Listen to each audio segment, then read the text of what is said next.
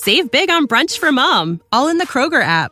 Get 16 ounce packs of flavorful Angus 90% lean ground sirloin for $4.99 each with a digital coupon. Then buy two get two free on 12 packs of delicious Coca Cola, Pepsi, or 7UP, all with your card. Shop these deals at your local Kroger today or tap the screen now to download the Kroger app to save big today.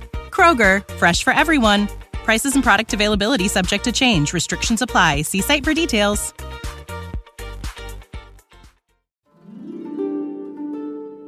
چای از شما قصه از من. سلام من بنفشه تاهریان هستم.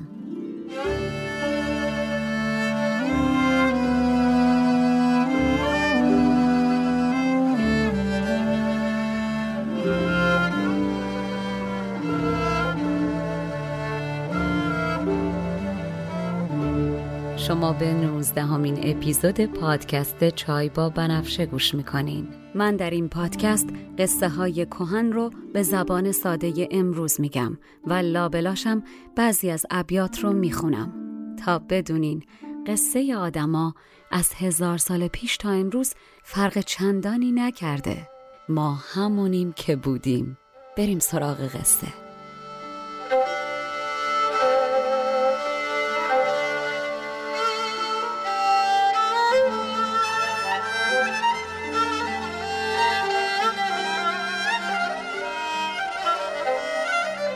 بله. همونطور که متوجه شدین موسیقی ابتدای این قسمت کار تازه‌ایه که قبلا نشنیدین. حقیقت این که این قسمت با قسمت های قبلی از چند جهت فرق می‌کنه و حائز اهمیته. اولا موسیقی که شنیدین که توضیحش رو در ادامه این قسمت به وقتش خدمتتون میگم.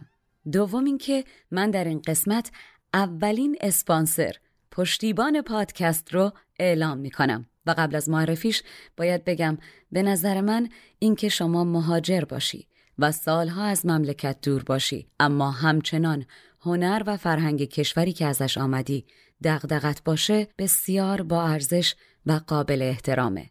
و من بسیار خوشحالم که اسپانسر ما یکی از موفقترین خانواده های مهاجر ایرانیه که دغدغشون با ما یکیه و به خاطر حمایت و کمک به نشر فرهنگ و هنر ایران کنار ما ایستادن و از زمون حمایت می‌کنن. اولین اسپانسر ما خانواده قدس از شرکت قدس بیلدرز هستند که یکی از موفقترین و شناخته شده ترین شرکت های ساختمانسازی در تورنتو هستند که در طی سالهای گذشته پروژه های مختلف و موفق ساختمانسازی از برج تا مجموعه های آپارتمانی رو اجرا کردن و یا در دست اجرا دارن. که شما با مراجعه به وبسایتشون به آدرس quotesbuilders.com می‌تونین بیشتر در موردشون بدونین. و اما وجه تمایز دیگه این قسمت اینه که باید بهتون مژده بدم که این قسمت تقریبا دو برابر قسمت های قبلیه. خوشحال باشین و یه قوری بزرگ چای دم کنین که یه یک ساعتی در خدمتون هستم. بریم سراغ قصه.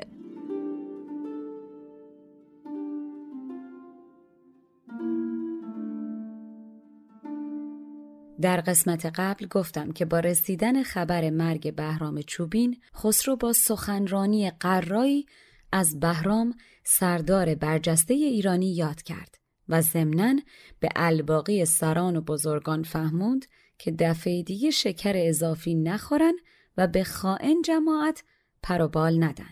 بعد از اونم دستور داد تا در مملکت سه روز ازای عمومی اعلام بشه و در این سه روز نه بر تخت نشست و نه لب به شراب زد. و اما بعد از این سه روز بعد از این سه روز و در روز چهارم سور و سات به راه و مجلسی آراسته و آوازخانها صداشون بلند میشه. خسرو هم میاد و میشینه بالای مجلس و چنان جواهرات بزل و بخشش می‌کنه که زمین از درخشش جواهرات برق می‌زده. ساقیا شروع می‌کنن به میریختن برای عزیزان در مجلس. خسرو سرش از شراب که گرما سرمست میشه دلتنگی شیرین به دلش چنگ میندازه و شراب آنچنانش رو آنچنان تر می‌کنه. هرچی می‌خواد به روی خودش نیاره حریف نمیشه. پس دستور میده بفرستن دنبال باربد و بگن زود تند سری خودشو برسونه. خسرو می‌دونه که درمان این درد فقط در دستهای باربده و اما باربد کیه؟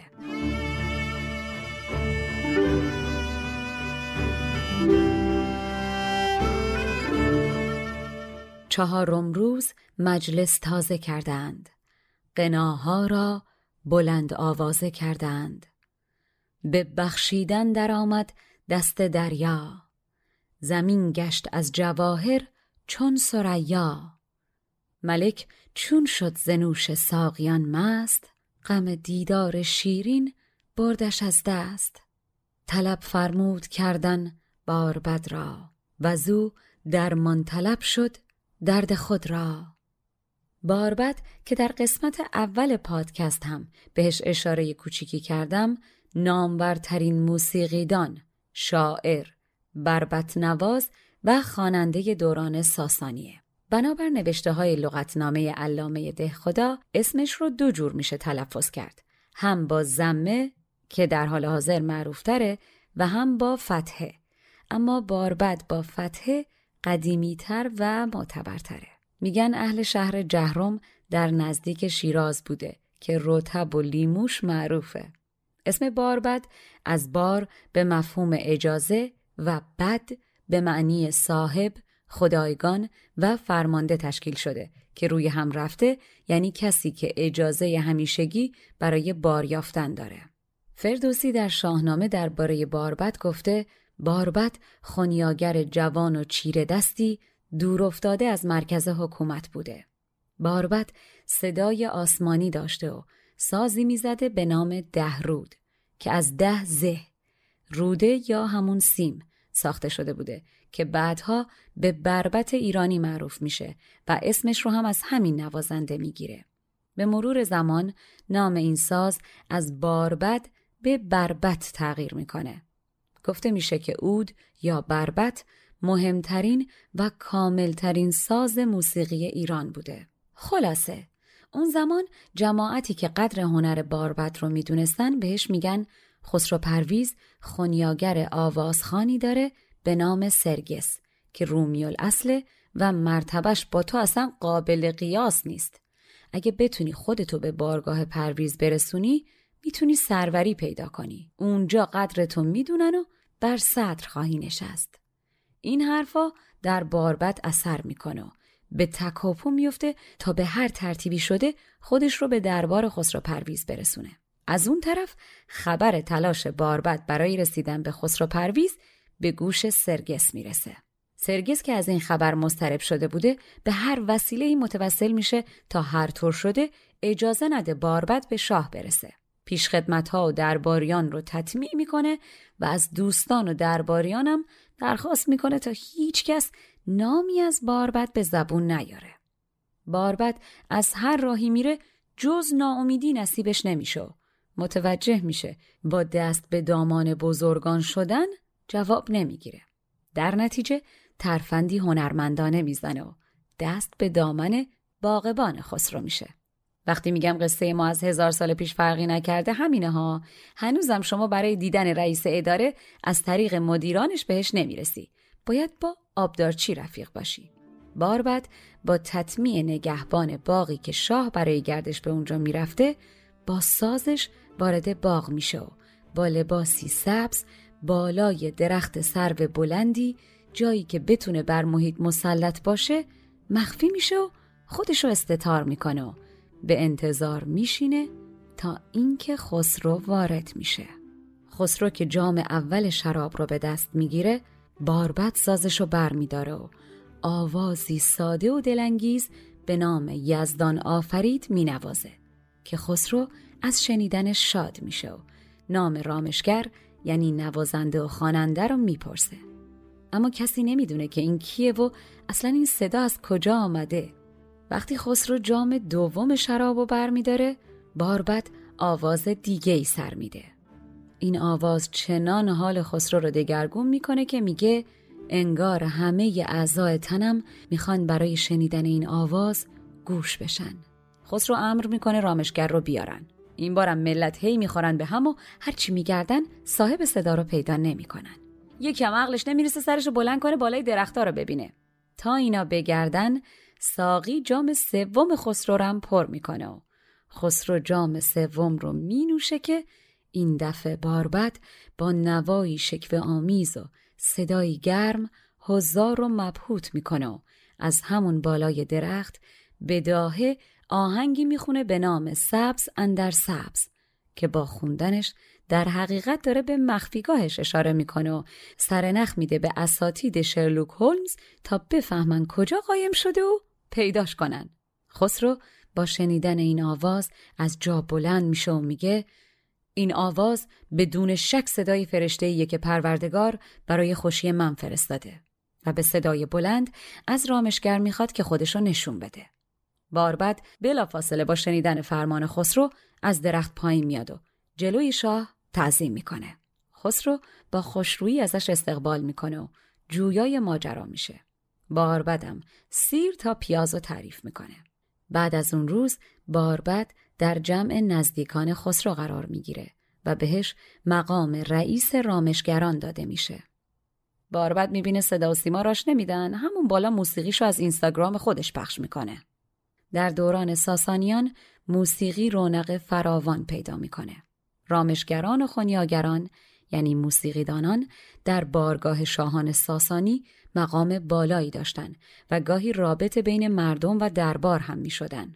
بهرام گور پادشاه معروف ساسانی مقام و منزلت رامشگران و خونیاگران رو در مرتبه و طبقه اول جامعه قرار میده. ادهی دوره خسرو پرویز رو دوره طلایی موسیقی ایران باستان می‌دونن. اگرچه در این دوره جایگاه موسیقیدانها به اندازه دوران بهرام گور رفی نبود اما برخی از مشهورترین موسیقیدانان ایران باستان از جمله باربد و نکیسا که در مورد نکیسا بعدا میگم و نوازنده چنگ هم بوده در همین دوران به شکوفایی می‌رسن.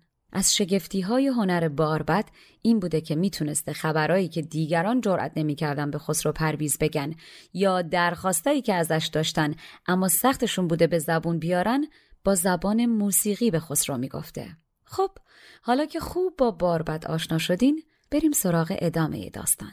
گفتم که شراب که آنچنان رو آنچنان تر می‌کنه دلتنگی خسرو رو آنچنان تر می‌کنه و غم دوری از شیرین چنگ میندازه به دلش. پس دستور میده بگن باربد بیاد. چند لحظه ای طول نمی‌کشه که باربد مثل بلبلی مست با ساز بربتی که به دست داره وارد مجلس میشه. باربد سازش رو چنان در دست می‌گیره که انگار آب در دستشه.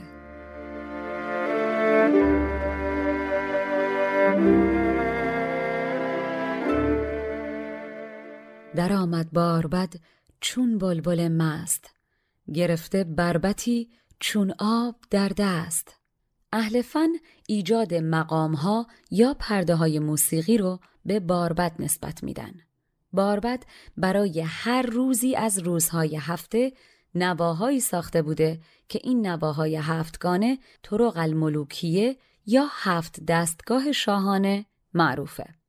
باربد برای بزمهای خسرو پرویز 360 دستان ساخته بوده که هر روز سال یکی از اونها رو می نواخته.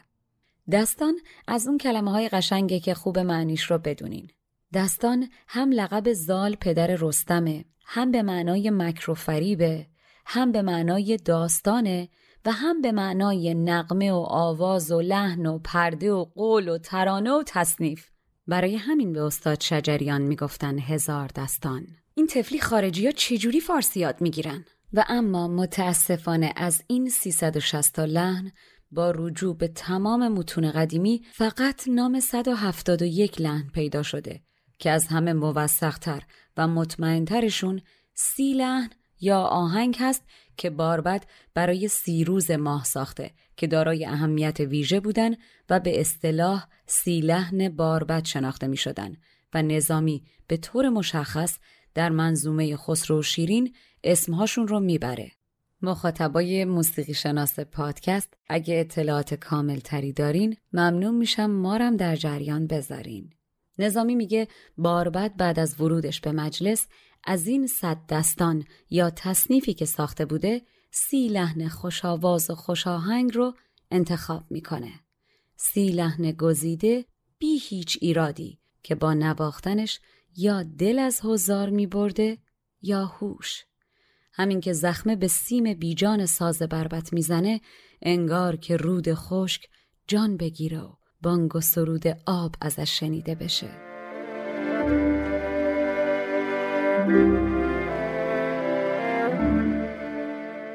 ز دستان که او را بود در ساز گزیده کرد سی لحن خوش آواز. ز لحنی بدان سی لحن چون نوش گهی دل دادی و گه بستدی هوش. به بربت چون سر زخم درآورد زرود خشک بانگ تر درآورد. و حالا بریم سراغ سی لحن باربد. اولین لحنی که باربد می نوازه اسمش گنج بادآورده و درست مثل گنج بادآورد که باد به دست خسرو رسوندش با هر دم و نفسی که از دهان باربد خارج می شده انگار از بین لباش گنجی بیرون میریزه و اما گنج بادآورد جریانش چیه؟ گنج بادآورد یکی از هفت یا هشت گنج خسرو پرویزه. علما بین هفت و هشت اختلاف دارن. اما این گنج چطور به دست آمده؟ به خسرو پرویز خبر می‌رسه که یک رومی به نام فوکاس پدر زنش یعنی پدر مریم زن خسرو پرویز پادشاه موریکیوس سزار روم رو بعد از اینکه مجبور به دیدن قتل تمامی پسرانش در مقابل چشمش کرده اعدام کرده و خودش هم بر تخت شاهی نشسته. خسرو از شنیدن این خبر بسیار خشمگین میشه. در نتیجه یکی از بهترین اسپهبداش به نام شهر براز رو با لشکری انبوه برای خونخواهی به روم میفرسته. نام شهر براز در واقع یک عنوان افتخاری به معنای گراز شاهنشاهیه که نشان از چیره دستی این مرد در فرماندهی نظامی و همچنین شخصیت ستیز جوش داره. شهربراز اسکندریه رو به محاصره می‌گیره و سپاهی هم از برای محاصره قسطنطنیه میفرسته که پایتخت امپراتوری روم بوده. فوکاس پادشاه روم که نگران بوده مبادا شهر به دست دشمن بیفته به یکی از سرداراش به نام هراکلیوس دستور میده تا گنجینه گرانبهاش و همه خزائن جواهرات کشور رو سوار کشتی کنن. چهار کشتی به راه میافتن اما مسافت زیادی از ساحل دور نشده بودن که باد مخالف میوزه و هرچی ملاحان تلاش می‌کنن نمی‌تونن کشتی ها رو به سوی سواحل اسکندریه هدایت کنن. کشتیا به جانب سواحل شرقی دریای مدیترانه که تحت سیطره امپراتوری ساسانی بوده به حرکت در میان و ساعتی بعد همه خزانه روم یک لغمه در اختیار ایرانیان قرار می‌گیره. فردوسی میگه این گنج انقدر بزرگ بوده که مسئولین حسابداری تو شمارشش در میمونن. خسرو پرویز محموله پربهای این چهار کشتی رو گنج بادآورده مینامه.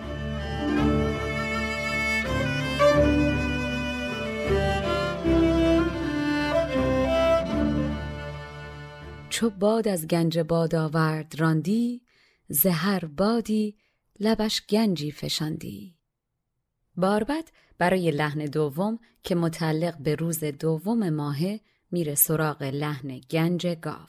و همین که شروع می‌کنه به خوندن گنج گاو انگار که روی زمین گاوها و گنجها پراکنده میشن. گنج گاو یکی دیگه از هفت هشت گنج خسرو پرویزه و قصهش اینجوریه که یه روزی کشاورزی در مزرعش مشغول کندن زمین با گاواهن بوده که ناگهان تیغه گیر می‌کنه به چیزی. کشاورز همینطور که احتمالا فوش می‌داده نگاه می‌کنه ببینه گاو به چی گیر کرده که کوزه پر از طلا می‌بینه. از حسن نیتش فوری میره به دربار گزارش میده. موقعی که مسئولین به محل میان صدها کوزه پر از طلا در محل پیدا می‌کنن. خسرو پرویزم که مثل برخی از مسئولین معتقد به تکخوری نبوده دستور میده یک کوزه از گنج رو به خود کشاورز بدن و بقیه کوزه های پر از طلا رو به کاخش بفرستن و اسمش رو گنج گاو می‌ذاره.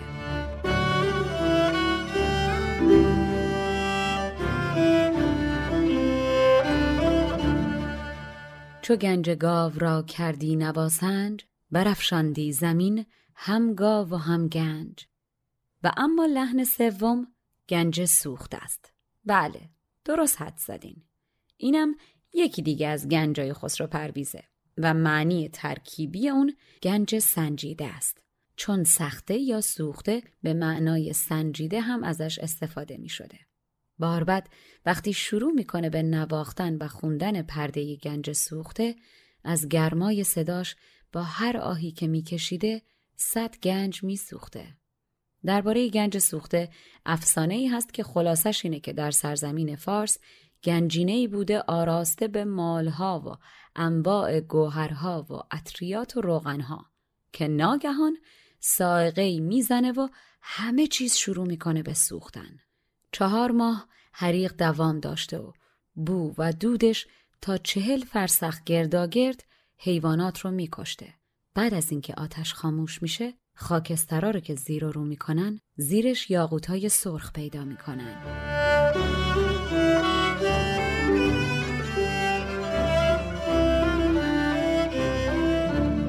ز گنج سوخته چون ساختی راه ز گرمی سوختی صد گنج را آه. و اما لحن چهارم اسم شادروان مروارید بوده. وقتی باربد شروع می‌کنه به خوندن این آهنگ انگار که از لبانش مروارید سفته یعنی کلام تازه بریزه. شادروان هم به پرده بزرگی می‌گفتن مثل سراپرده. که پیش در خانه و ایوان ملوک و سلاطین میکشیدن و همچنین به بسات و فرش گرانمایه‌ای که در بارگاه ملوکانه پهن می‌کردند که به زینتهای گوناگون هم مزین بوده گفته می‌شده. مروارید صفته هم مرواریدی که سوراخ شده تا ازش رشته رد بشه و کنایه از سخن خوب و کلام زیباست. چو شادروان مروارید گفتی لبش گفتی که مروارید صفتی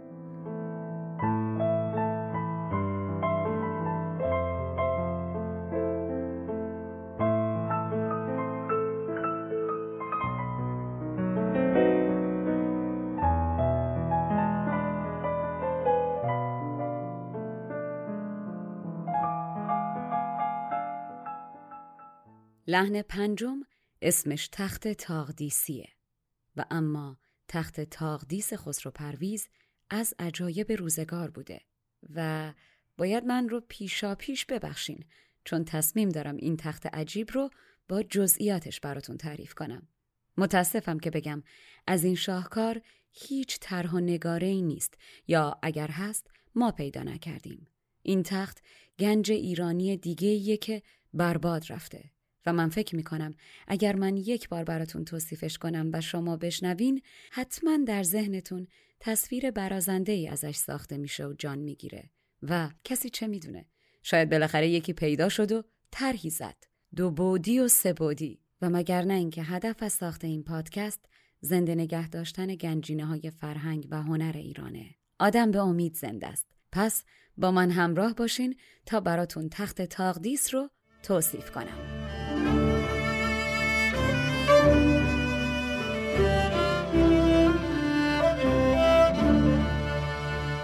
تاریخنگار رومی قرن هشتم میلادی به نام کدرنوس درباره این تخت میگه این تخت به کره بزرگی شباهت داشت که مانند آسمان بود و در پیرامونش خورشید و ماه و ستاره ها بودند.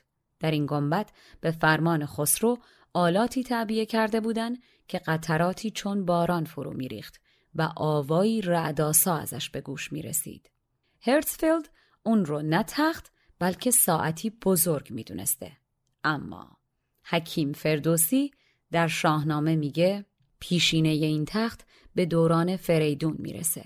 پدر ایرج و سلم و تور. تختی جواهر نشان که چرخان بوده و بعد از فریدون با گذشت سالها هر پادشاهی جواهری به تخت اضافه کرده بوده. اما متاسفانه با حمله اسکندر نادان تخت تکه تکه شده بوده و هر کس که از بزرگان می‌تونسته تکه رو حفظ کرده بوده تا اینکه خسرو طی فرمانی دستور میده که مهندسین جمع بشن و تکه ها جمع آوری بشه و از تخت هر چی که مونده باز کنن و در موردش تحقیق و پژوهش کنن و با اسناد موجود و پرسجو از هر کسی که چیزی از تخت یادش بوده دوباره تخت رو از نو و مجهزتر بسازن. در نتیجه این دستور در مجموع 1120 استاد که هر کدوم سی تا شاگرد داشتن به عبارتی 33600 نفر برای بازسازی این تخت به مدت دو سال کار و تحقیق می‌کنن. تخت به لحاظ حجم و بلندی و در برداشتن تزئینات به یک بنای باشکوه بیشتر شبیه تا یک تخت.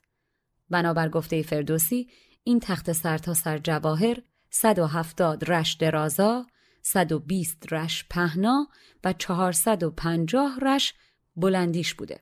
با در نظر گرفتن اینکه هر رش حدود سی سانته و طبق محاسبه من و دکتر شریفی این بنا هیولایی بوده با ابعاد حدودی 51 متر طول 36 متر عرض و 135 متر ارتفاع مهندسین شنونده بررسی کنن ما تخصصمون نیست. اگر اشتباه کردیم ما رو تصدیح بفرمایید فردوسی اشاره می‌کنه که تخت چنان بلند بوده که سرش به آسمان می‌رسیده و از فراز اون تا بن کشور دیده می شده.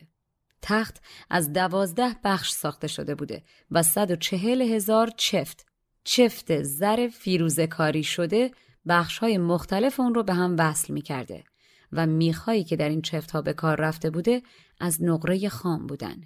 از ویژگی های دیگه این تخت این بوده که می‌تونسته بر پایه های خودش بچرخه. هنگام بهار روی تخت به باغ و پشتش به دشت بوده. هنگامی که خورشید در برج اسد که ماه مرداد و تموز باشه بوده گرما و تابش آفتاب زیاد بوده. در نتیجه پشت تخت به خورشید بوده.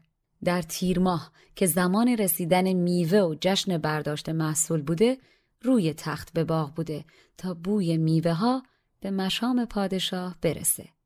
جلل خالق زمستانها و هنگام فرارسیدن باد و نم درهای این بارگاه رو با پارچه هایی از خز و پوست سمور میبستن و گویهای بزرگی از زر و سیم یعنی طلا و نقره در اطرافش بوده که از بیرون در مقابل آتیش قرار می گرفتن تا اون یک طرفش خوب تفت داده و سرخ بشه و گر بگیره بعد گرما رو بده به طرف دیگه گویی که داخل بوده تا فضای داخل رو گرم کنه و اما تخت تاقدیس خسرو در حقیقت یک ساعت خورشیدی با درجه بندی و ساختاری بسیار پیچیده بوده.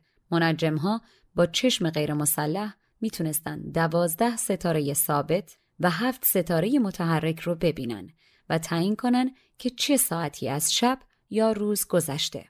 سعالبی میگه تاق قوسی تخت تاقدیس به رنگ آبی تیره بوده. و بر سقف گنبدی شکل تخت تصویر افلاک و هفت اقلیم و ستارگان و سیارات دیده می شده و وسیله‌ای در اون تعبیه کرده بودن که در شب و روز زمان رو نشون می‌داده.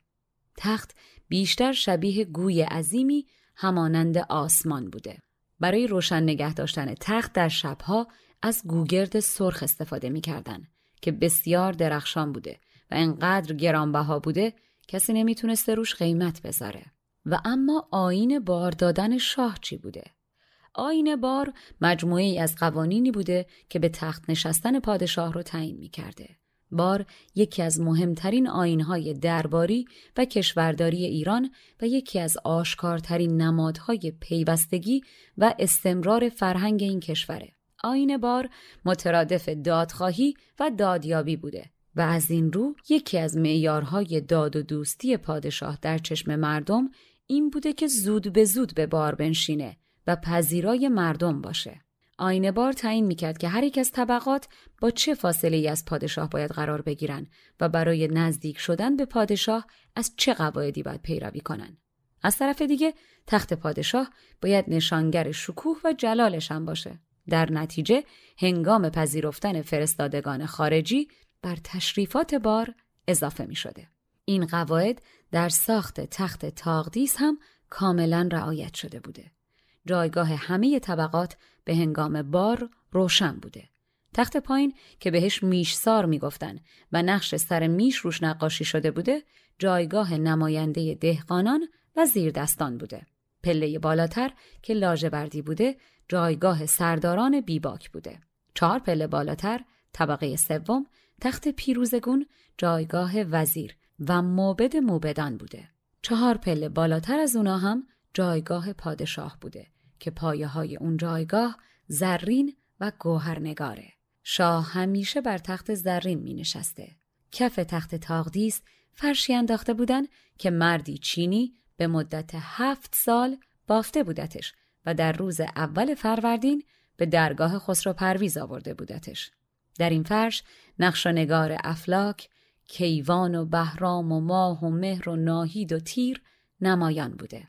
تصویر هفت کشور و چهل و هشت پادشاه و طبقات مختلف مردم هم در این فرش بافته شده بوده. در این فرش تاج پادشاه از زر بافته شده بوده.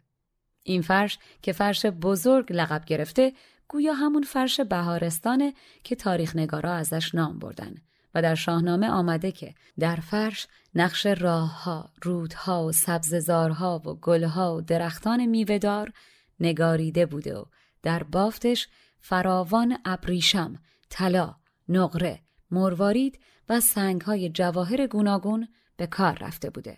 بعد از حمله اعراب سعد وقاص که ایوان مدائن رو گرفت و اموالش رو تاراج کرد چون نمی‌دونست فرش رو چجوری بین خودشون تقسیم کنن فرش رو میفرسته به نزد عمر در مدینه.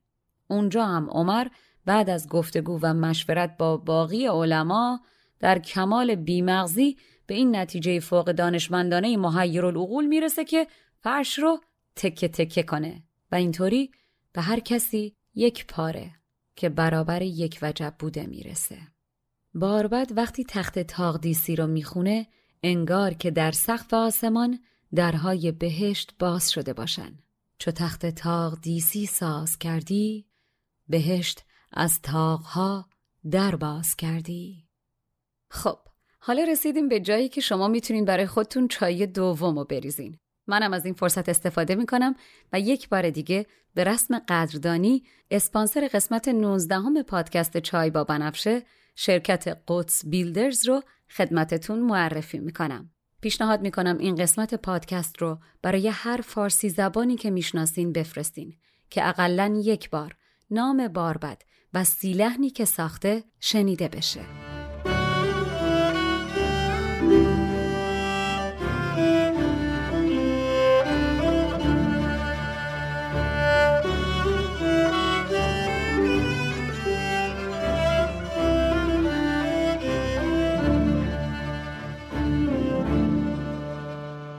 و اما باربد لحن 6 و 7 رو ترکیبی می‌زنه که نامشون ناقوسی و اورنگیه و وقتی شروع می‌کنه آوازش در اورنگ خسروانی یعنی همون تخت خسرو مثل بانگ ناقوسی میپیچه.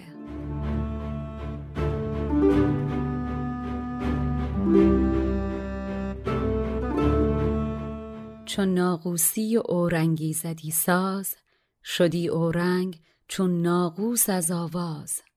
برای تصنیف یا لحن هشتم باربد حقه کاووس رو انتخاب می‌کنه. حقه به معنای جعب است و باربد وقتی حقه کاووس رو مینوازه چنان قند تو دل آب می‌کنه که شکر بیاد روی ماهش رو ببوسه.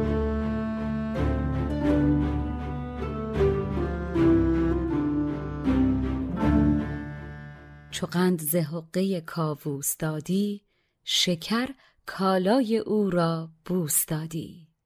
لحن نهم اسمش ماه بر کوهانه و با اجراش باربد ماه رو وادار می‌کنه تا برای شنیدن صدای سازش از آسمان تا سر کوها پایین بیاد.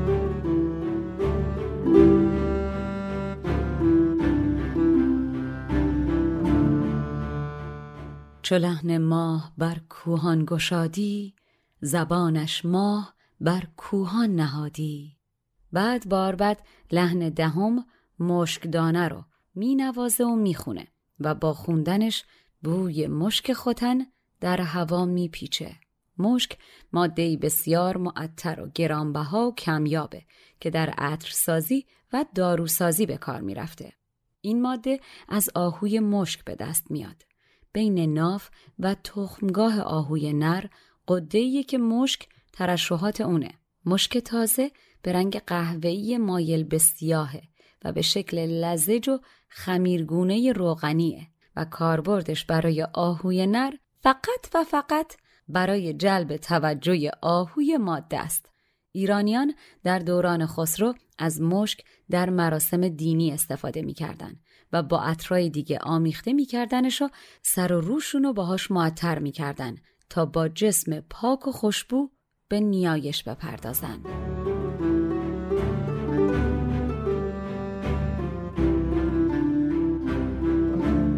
چو برگفتی زبوی مشک دانه خوتن گشتی زبوی مشک خانه و اما لحن یازدهم آرایش خورشیده که وقتی باربد می نوازتش خورشید تا یک ماه خودشو براش آرایش می کرده.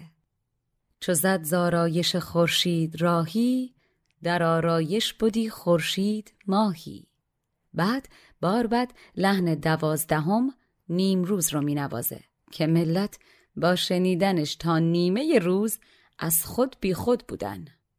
چو گفتی نیم روز مجلس افروز خرد بی خود بودی تا نیمه روز. و اما آهنگ سیزدهم سبز در سبز بوده. این همون آهنگی که باربد روز اول وقتی جماعت پیداش نمی‌کردن براشون از بالای درخت که خودشو استتار کرده بود می‌زنه و می‌خونه بلکه پیداش کنن. و همین که اینو می‌خونه انگار که باغ زرد افسرده درش جوونه سبز امید در بیاد و زنده بشه. چو بانگ سبز در سبزش شنیدی ز باغ زرد سبزه بردمیدی. بعد از اون باربد ساز کوک می‌کنه و آهنگ چهاردهم قفل رومی رو می‌خونه با این آهنگ انگار که قفل از هر گنجی چه رومی و چه زنگی از شرق و از غرب باز می‌کنه. چو قفل رومی آوردی در آهنگ گشادی قفل گنج از روم و از زنگ. باربد برای لحن پانزدهم میره سراغ آهنگ غمانگیز سروستان و با خوندنش انگار که باد سبا بیسته و به قدر یک سال تمام در بین صرفها نچرخه. در ادبیات فارسی باد سبا باعث شکوفایی طبیعت میشه و عاشقان راز خودشون رو با باد سبا میگن. ما یه عمری تا ایران بودیم تصورمون از باد همون باد سبا بود که ملایم و قشنگ بود. از وقتی پامونو گذاشتیم تورنتو کلا تعبیرمون از باد به هم ریخت. اینجا گاهی باد یه جوری میوزه که من پروزن اگر تو جیبام سنگ نذارم برم میداره پرتم می‌کنه وسط خیابون. در تورنتو باد راز اشاق رو جابجا نمی‌کنه. کلا فوش و چک و لغته. چو بر دستان سروستان گذشتی سبا سالی به سروستان نگشتی در آهنگ قبلی بار بعد از باد سبا که در میان ها نمیوزه میگه و در لحن شانزدهم میره سراغ خود ها و ساخته دیگش به نام سرو سهی رو می‌خونه که های آزاده به شنیدن آهنگش خط به خون باز میدن. خط به خون باز دادن یعنی در بندگی و کمال عجز و فروتنی جلوی کسی سرخم کردن و با خون خود برای این بندگی دست خط دادن. درخت سرو یکی از زیباترین و خوشقامتترین درختهای جهانه که از تعلقات دنیوی آزاده. بار هم نمیده، همیشه سرسبز، هیچ وقت خزان نداره و در برابر باد، باران، طوفان و خشکسالی بسیار مقاومه. از این جهت در ادبیات فارسی نماد آزادگی، سرسبزی و استقامته. و وقتی که باربد سرو صحی رو می‌خونه های آزاده جلوش سرخم می‌کنن.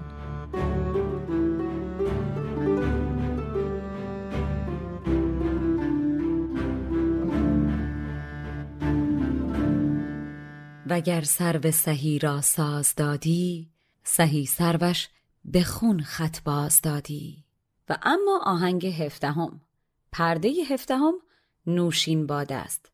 که مصب خمار شکنه. شراب شیرینه. دیجی باربد دو تا غمگین میره دو تا شاد.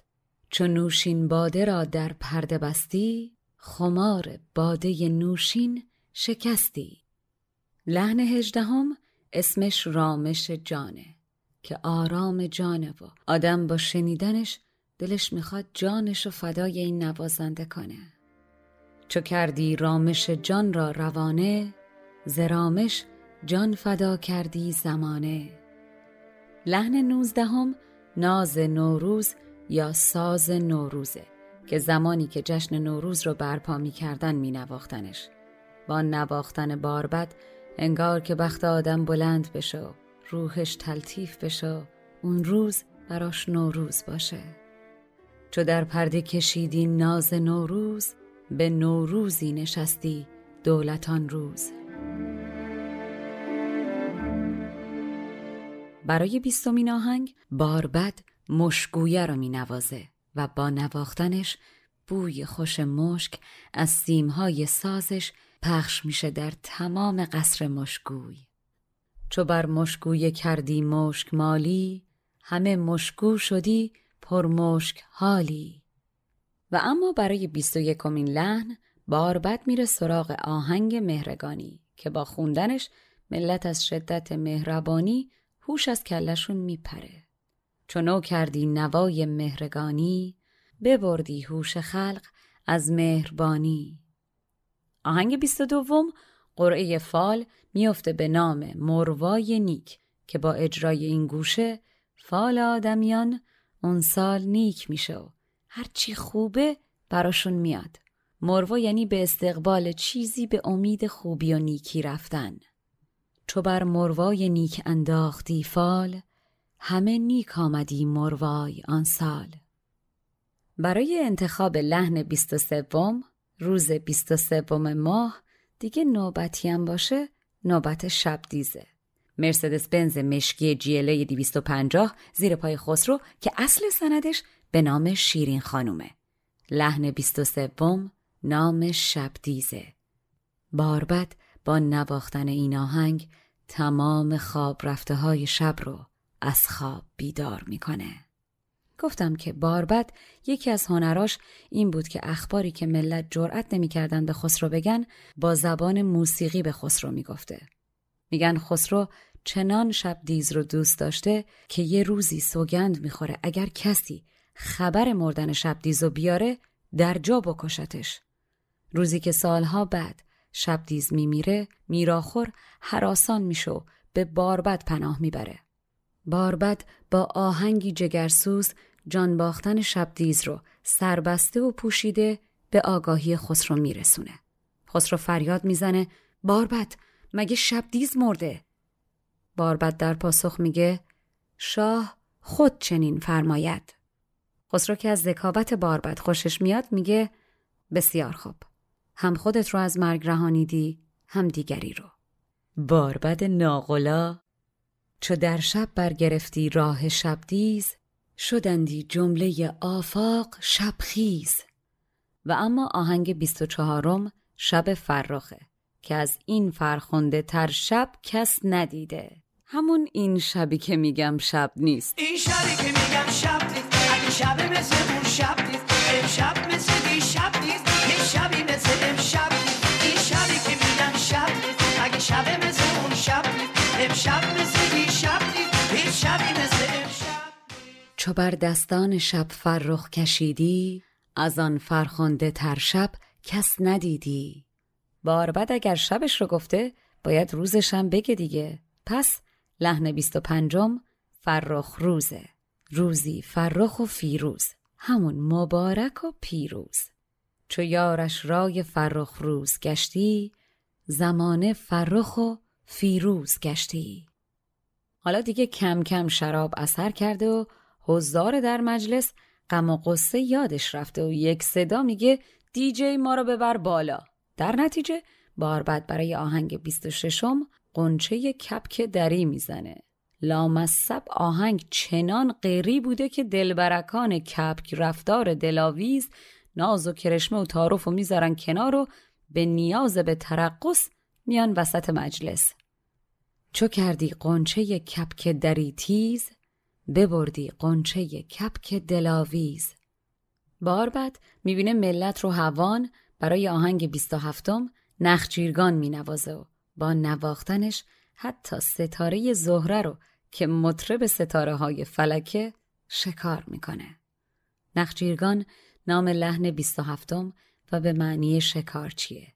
اهمیت شکار برای پادشاهان ساسانی به حدی بوده که لقب نرسی هفتمین پادشاه ساسانی نخجیرگان بوده و بهرام گور هم که معرف حضورتون هست. چو بر نخجیرگان تدبیر کردی بسی چون زهره را نخجیر کردی. بار بعد کم کم متوجه میشه کنترل مجلس داره از دست خارج میشه.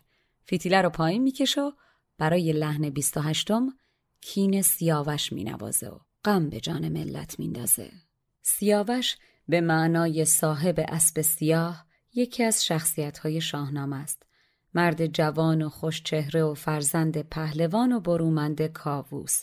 بیگناهترین و مظلومترین مرد عالم که از آتش با اسبش میگذره و بیگناهیش رو ثابت می‌کنه. اما نهایتا باز هم دشمنان در حقش بدی می‌کنن و خونش به ناحق به زمین ریخته میشه و از محل ریختن خونش گیاهی عجیب در میاد. چو زخمه راندی از کین سیاووش پر از خون سیاووشان شدی گوش. باربد سیاوش رو گفت باید از ایرجم بگه پس برای لحن بیست نهم میره سراغ کین ایرج و با خوندنش دوباره داغ ملت تازه و کین ایرج در دلشون نو میشه. داستان ایرج یکی از داستانهای اندوهبار و سوگناک شاهنامه است. ایرج کوچکترین فرزند فریدون بوده. فریدون قلمروش رو بین سه فرزندش ایرج، سلم و تور تقسیم می‌کنه. کشور ایران در این تقسیم بندی به ایرج می‌رسه که صلح دوست و مهربان و اهل مداراست اما سلم و تور بهش حسادت می‌کنن. ایرج برای دلجویی پیش برادراش میره ولی تور ابله سرشو می‌بره. بعدها منوچهر نواده ایرج این دوتا نامرد و به کین ایرج می‌کشه. نام لحن بیست نهم کین ایرجه. چو کردی کین ایرج را سرآغاز جهان را کین ایرج نو شدی باز. و اما لحن سیام. به سوز پدر دلتنگی که از در بیرونش می‌کنی از پنجره میاد تو.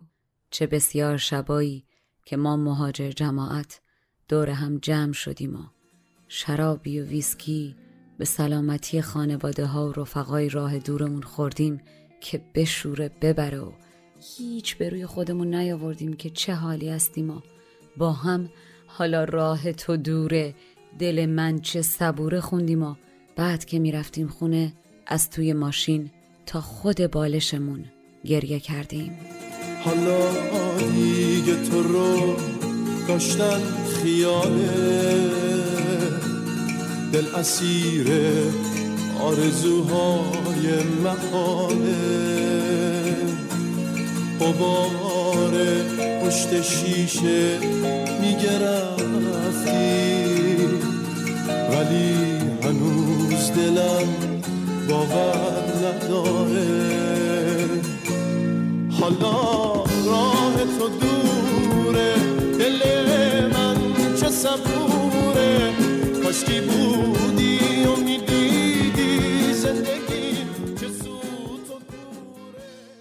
باربد برای سی روز ماه هر روز یک آهنگی از آسمون و زمین ساخته. اما روز سیام لحن سیام باغ شیرینه. و کیه که ندونه؟ وقتی از شیرین میگه میوه تلخ درختم شیرین میشه. چو کردی باغ شیرین را شکربار درخت تلخ را شیرین شدی بار.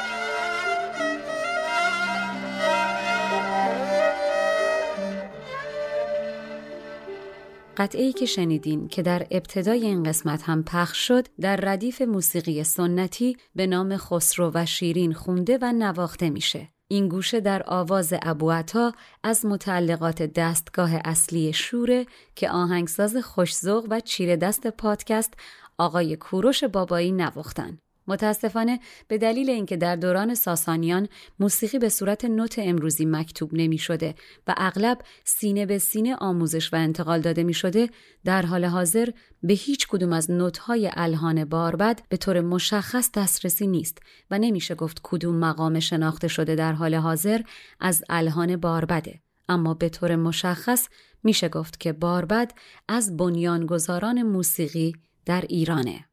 پیشنهاد می‌کنم چشماتون رو ببندین و این قطعه رو دوباره گوش کنین و صداهای زیر و بم کمانچه رو معاشقه و ناز و نیاز خسرو و شیرین تصور کنین. باربد با هر آهنگی که می‌زنه آرامش به جان خسرو میده و تأثیری عمیق روی روان شاه می‌ذاره و از هر پرده موسیقی که به پرده دیگه میره هر لحنی از لحن دیگش بهتره و خسرو هزار بار بهش زه میگه. یعنی آفرین میگه و بر اساس رسمی که داره برای هر زه ساز هر سیم یا تار ساز باربد میگه بهش کیسه ای پر از طلا بدن و برای هر پرده ای که مینوازه میگه گنج دیگه ای به پای باربد از تعریف تا گوهر خالی کنن و با هر پرده هر نوایی که ساز می‌کنه و می‌خونه میگه لباسی بهش بدن که روش جواهر دوزی شده بوده. نواهایی بدین سان رامشنگیز همی زد باربد در پرده تیز. به گفت باربد از بار به گفت. زبان خسروش صد بار زه گفت. چنان بود رسم آن بدر منور که بر هر زه بدادی بدره زر به هر پرده که او بنواخت آن روز ملک گنجی دگر پرداخت آن روز. به هر پرده که او برزد نوایی ملک دادش پر از گوهر قبایی. آفرین بر پادشاهی که فقط شاهانه احسنت خشک و نمیگه با هر آفرینی زه زرینی هم به هنرمند میده. زه زرین کناره ای از طلا بوده که بر لباسهای بزرگان میدوختن. اگر همه آدم اینطور بودن دیگه به گردن هنرمند جماعت تناب پشمی نمینداختن. متاسفم که بگم از بعد از خسرو این نکبتیه که بهش گرفتاریم و ما ایرانیا جز اندکی حواسمون به هنرمندای واقعیمون به اندازه و برازنده نیست. زهی لفظی که گر برتنگ دستی زهی گفتی زهی زرین به دستی در این دوران گرت زین به پسندند زهی پشمین به گردن و نبندند. به قول نظامی آدم باید از عالی همتی همیشه گردنش برافراشته باشه و اجازه نده هیچ تناب هرزهی به گردنش بندازن. ز عالی همتی گردن برافراز تناب هرزه از گردن بیانداز نظامی خودش هنرمنده و میگه ای جماعت من قطره بیشتر نیستم اما شما می‌تونین ازم دریا دریا چیز یاد بگیرین. چشم طمع رو با رضایت خاطر ببندین. من بارها گنج شاهان رو پس فرستادم و مبالغی که بهم پیش دادن و گفتن سفارشی کار کنم قبول نکردم و از این خرمنی که گذاشتن جلوم برگ کاهی هم بر نداشتم. من با نوشتن این داستانها دارم خسرو رو جاودانه می‌کنم.